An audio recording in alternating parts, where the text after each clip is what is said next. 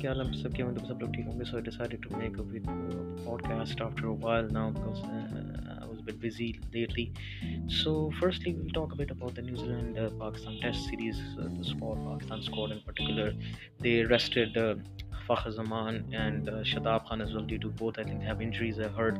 Shadab Khan basically I think uh, Khan, I think, he had a groin injury. Still, he hasn't fully recovered from it. Fakhar Zaman had an ankle injury as well. So, Fakhar Zaman, considering he batted really well in the previous uh, Test series against the Australians, debuts, scored two half centuries, almost got 100 on debut as well. Would have been a great feat for him. Imam Haq comes back into the team. He's been fully fit after he, he was hit by the bouncer recently as well, and he went through the operation so he's fully fit.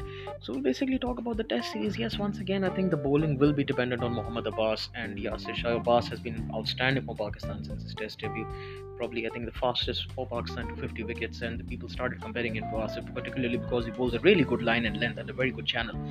Then I think the batting will be particularly dependent lot. Azhar Ali has been out of touch. That is a bit of a worry for Pakistan. The openers did get a lot of runs, and uh, Azhar, Azhar Azhar and Asad Shafiq will have to bat well against the Kiwis. I believe that the Kiwis will be a better team than the Australians, particularly. They will give a tougher fight. If you remember last time against us in uh, the UAE 2014, they drew with us the Test Series 1-1. So basically, they they're not going to be easy. Uh, an easy side to beat, and uh, it'll be an exciting three-match series.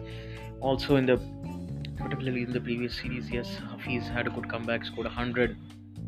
Imam batted well, unfortunately, to get injured and uh, while fielding.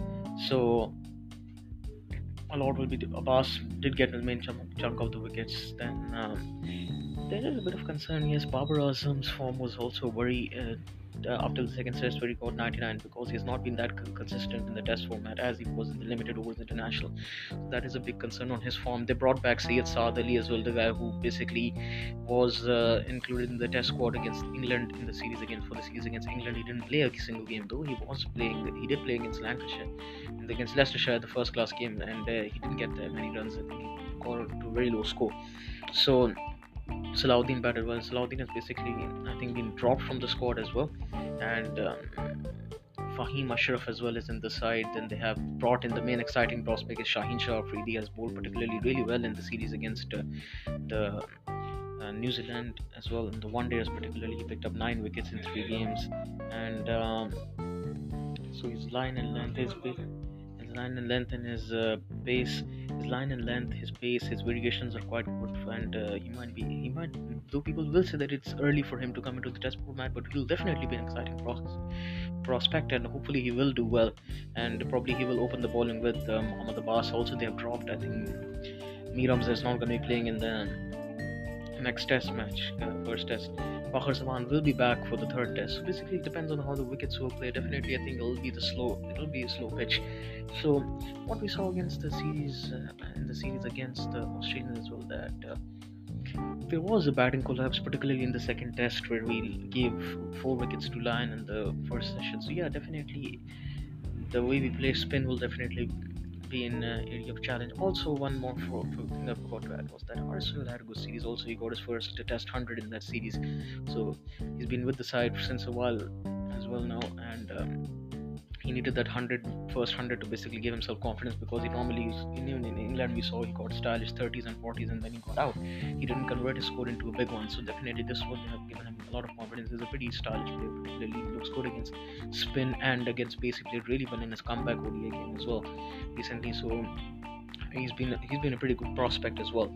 So also coming back to the series against Australia and New Zealand, I think we batted uh, we did pretty well. It was a good result, particularly in the T20s. Though one thing is concerning that we don't have any proper power hitters in the team. It's basically our bowling uh, who's been winning us games. We used to cross 140, 150, and I think particularly also the wickets played a part. But we pro- don't have a proper genuine power hitter, which could be a concern in better batting pitches against better sides but I think we basically the nucleus of this T20 team particularly is that the bowling we have the bowling to basically defend the scores. They're dependent on the bowling rather than batting. They just want batting to basically get to a decent score, and they have that they have the bowling attack to defend it. Then came the New Zealand series in the one days, particularly. I think the first game we played pretty poorly. I think particularly most of the batsmen played reckless shots at the start. It wasn't that easy to bat against Trent Boult. The ball did swing a bit. And uh, we saw in the one days, like in the Asia Cup, that Shoaib batting was a lot dependent on Shoaib and Imam as well, and and Babar Azam. These the top order is basically the main uh, nucleus of our batting element rather than the middle order. And if the top order fires, I think will become a much better batting unit. I think Haris will basically added stability to this team. So Fakhar Zaman, so it was good to see him get runs finally in the UAE, in particularly the second game and third game. Unfortunately, the third game got washed out, but also Babar Azam got runs as well. So it was a good comeback after losing the first game pretty badly, and also it was good to see that skipper got some runs as well. But I think preferably he should still be batting a bit higher in the order rather than at number six before it becomes difficult for him to hit boundaries. So coming to the Test series and. Uh, I think it will be closely fought series, but I feel that Pakistan should win this and uh, improve their ranking. And if they win this whitewash, the whitewash New Zealand, they'll be moving up to number four in the in the in the Test rankings. Beg your pardon. I think more than the series will be the challenge in the series against South Africa, where they will be placed facing bowlers like uh, Kagiso Rabada, Philander, Maharaj as well. They have pretty Palal Lungi Ngidi. They have a pretty good pace attack as well. Then Markram and so there will be a challenge in their home conditions to be particularly due to their strong bowling attack and pitches do have a lot of pace and bounce for our batsmen will tend to struggle in those conditions.